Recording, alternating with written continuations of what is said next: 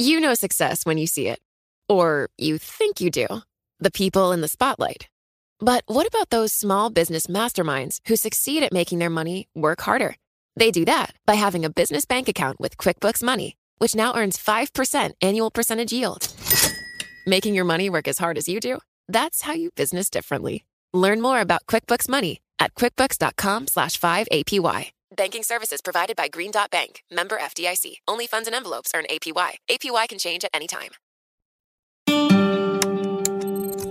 Bloomberg Audio Studios. Podcasts, radio, news. In February 2022, Russian forces stormed across the border into Ukraine and triggered one of the greatest military crises in Europe in nearly eight decades.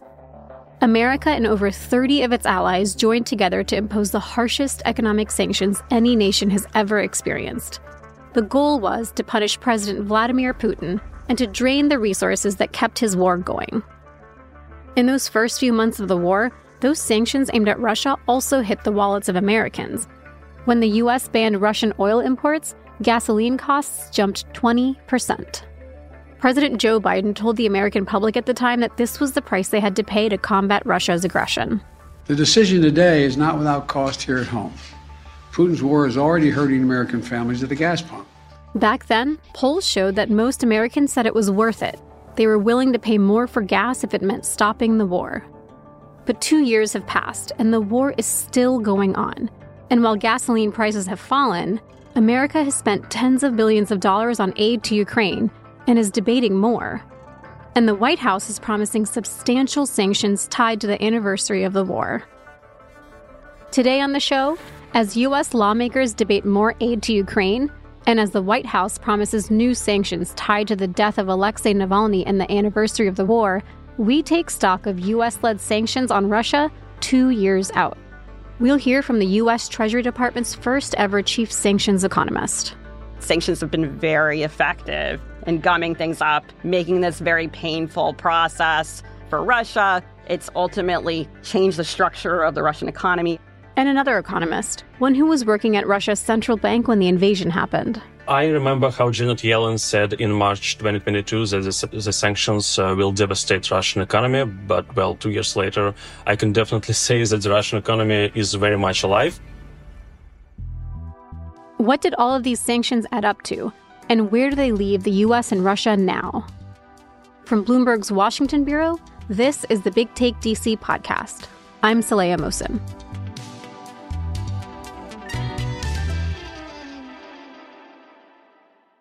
Let's go back to February 24th, 2022, those first hours after Russia invaded Ukraine.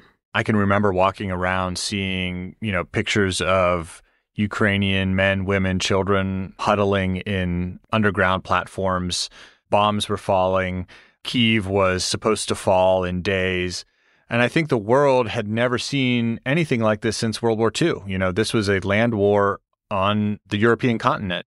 That was Bloomberg's Dan Flatley. He covers U.S. sanctions.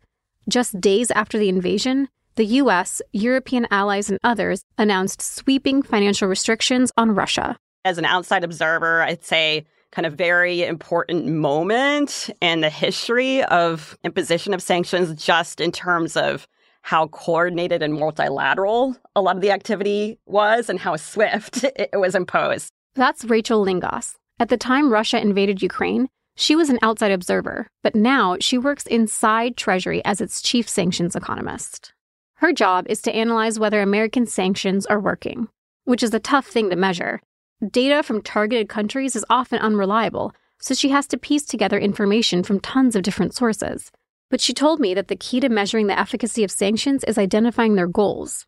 Back in February 2022, two prongs. One is to deny Russia the ability to acquire weapons and technology they need to prosecute this war in Ukraine. And number two, to reduce the revenues made available to President Putin to fund this war. One of the first things America and its allies did was to cut Russia off from a body called SWIFT.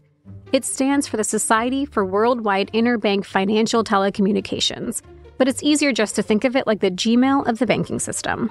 It's a way that banks around the world transfer money in a secure way. cutting Russia off of SWIFT was seen as something that would never, ever happen because the financial uh, system is dependent on transparency and making sure that everybody's talking to each other. So it was sort of seen as kind of a one of the red lines that the U.S. ended up crossing along with its allies. And what did it mean for Russia? For Russia, it basically meant no access to the worldwide financial system, at least no easy access. It was one of the first indicators of just how much these policies that were meant to squeeze Putin would involve the rest of the world. Another one of those signs was that pain at the pump that Biden described. The US and its allies sanctioned countless Russian individuals, businesses, and even yachts, and banned imports of Russian oil. That limited gasoline supply and hiked up prices in the US. But the interconnected nature of the global economy also worked to America's favor. Countries like Russia don't keep all their money in local banks or national currency, they store a good chunk of it abroad. And essentially, because it's in dollars and because it's in euros, the Japanese yen and, and other currencies, the G7 was able to basically say, we're locking this down and you don't have access to it anymore, which is really almost without precedent in the modern era. In other words, the US and its allies that make up the Group of Seven essentially cut the Russian government off from hundreds of billions of dollars of its own money. I believe it was the Sunday after the invasion actually that nearly half, about 300 billion of these foreign exchange reserves were suddenly immobilized.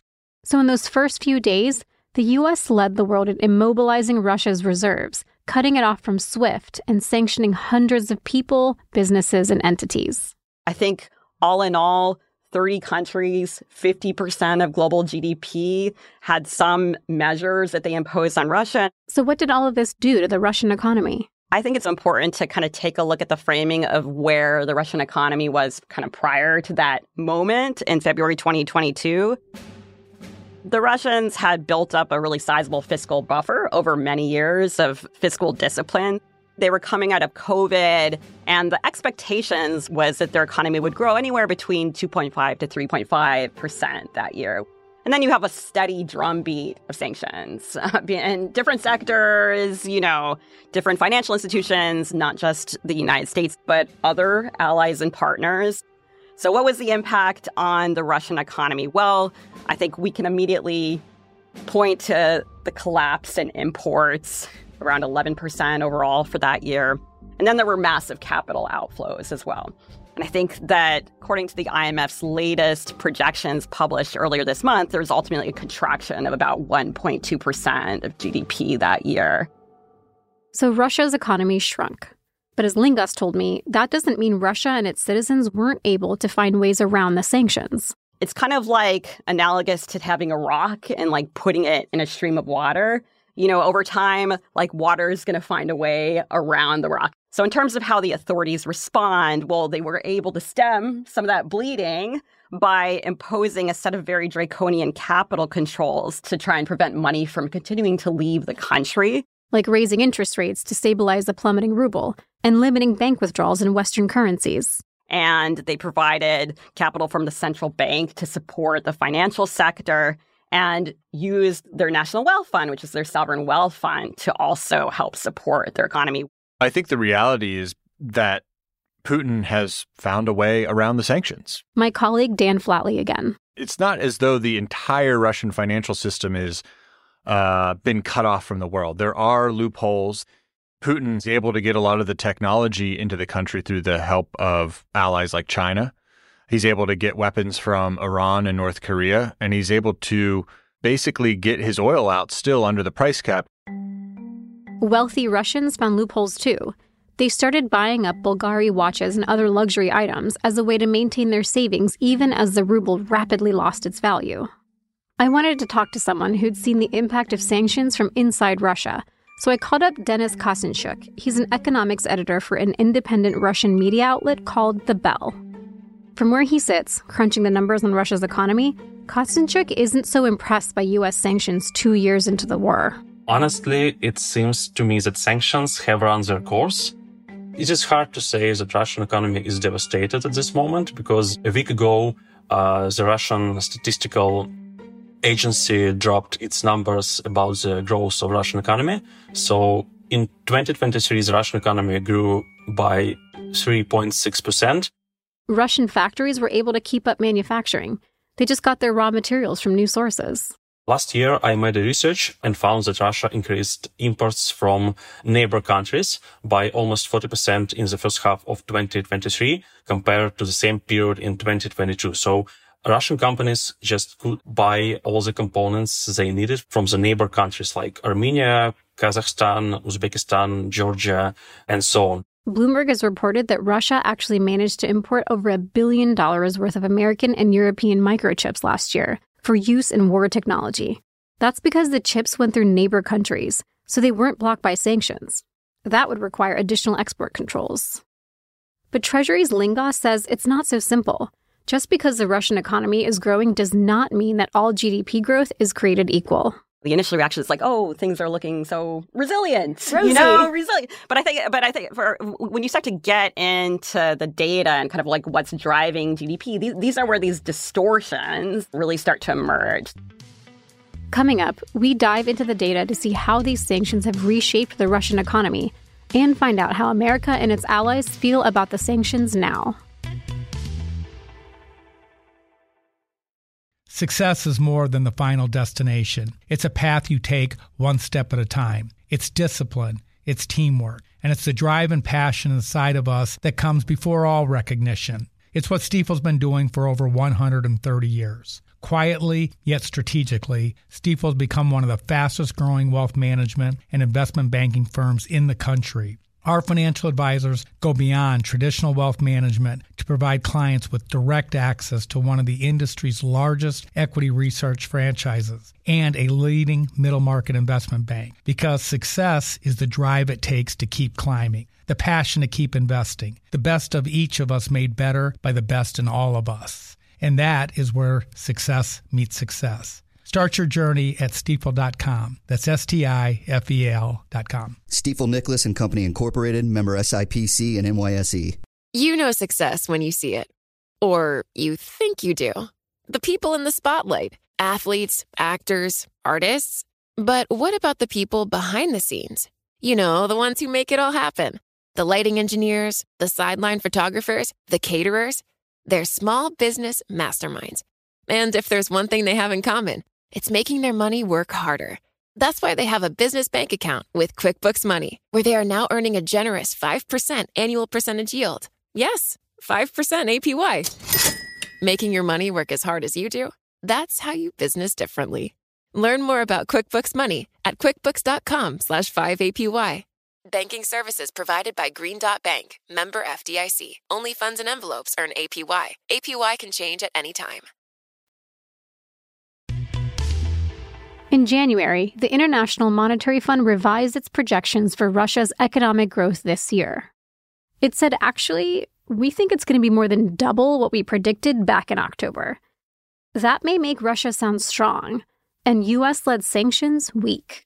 But Rachel Lingos, the chief sanctions economist at Treasury, says that Russia's GDP growth last year was driven by military production. There's been this fundamental shift in the whole structure of the economy. It's very much driven now by military spending. This is a third of Putin's proposed budget now for this year $100 billion. That's a 70% increase over the prior year. That comes at the expense of investing in social welfare. Things that make people's quality of life better. Russia has a lot of money. Russian economic analyst Denis Kasyanchuk again. In the ideal world, without the war, the state could invest this money to build uh, civilian infrastructure, to invest this money in uh, science, to invest this money in healthcare. But in this case, Russia had a lot of money just to invest this money into the war. All that investment in war at the expense of investing in people, it's taken a toll.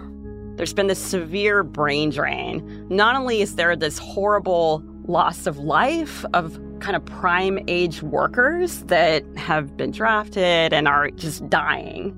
On the other hand, you have a massive amount of emigration. My team and I looked at figures just coming from the Central Russian Bank to come up with about 700,000 people left the country, but I've seen estimates that range around 1 million. That's a huge percentage of the population. Kasyanchuk is one of those people. Before the war, he was working as an analyst at Russia's central bank. After the war started, I decided with my wife to leave Russia. And uh, because my wife is Spanish, we had a chance to move to Spain. If you ask Lingos, the impact of losing people like Kasyanchuk, this brain drain, it's going to compound over time. This is painful for them because these are the future growth potential of the society. Like, that's where all the innovation comes from.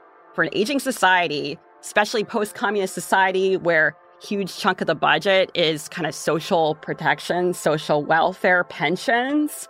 This is kind of where you're able to generate the future income to finance some of those pensions as more and more people retire, but those people leaving with less innovation, I think in the long term, the prospects look very dim. Part of what makes Lingos's job so hard is measuring the less tangible effects of sanctions. And she says one of those effects that shouldn't be ignored is Russia's injured status on the world stage there's an incalculable reputation lost. There is something toxic, if you will, and this this kind of comes from my conversations with private sector business community financial institutions sort of just being associated with Russia, right? So those are some of the incalculable loss of prestige, the ability to project power overseas. 2 years out, it's easy to jump to conclusions. One common one is that sanctions failed to end the war. But Lingos and I were reflecting on those first moments after Russia's invasion back in 2022. At that time, the fear that I heard from sources that I spoke to before the sanctions came down, or right as they did, was that we need to do it now. We need to move fast, go through the weekend to get this done because it's possible that Kiev could fall in 72 hours and it's actually over. And that has not happened. And I, I guess on the flip side, if you look at the perspective of like Russia's leaders and Putin also thought that Kiev was going to fall in a matter of days and this would be over. But now things are very different for them. They're ultimately in a situation where they're facing very painful trade offs. There's fractures in the system, there's a lot of tension in the economic policy making apparatus, and those things aren't going to go away. Is Russia just changed forever now? I think policymakers in Russia, like if I put myself in their shoes, they're backed into a very uncomfortable corner. A lot is being subsumed in these goals of expansionists acquiring more territory in Ukraine. And that comes at the expense of like general welfare of the population. So is Russia forever changed? I think that as long as Putin's current leadership prioritizes those goals above all others, then inevitably there's sacrifices right that that society is making and there's very increasingly very painful trade-offs. And yes i do think that we're at the point now where being able to reverse that would be i think impossible. Thanks for listening to the big take dc podcast from bloomberg news. I'm saleha mohsin this episode was produced by julia press and naomi shavin it was fact checked by Stacy Renee. Blake Maples is our mix engineer. Our story editors are Michael Shepard, Wendy Benjaminson, and Caitlin Kenny. Nicole Beemsterboer is our executive producer. Sage Bauman is our head of podcasts. Thanks for tuning in. I'll be back next week.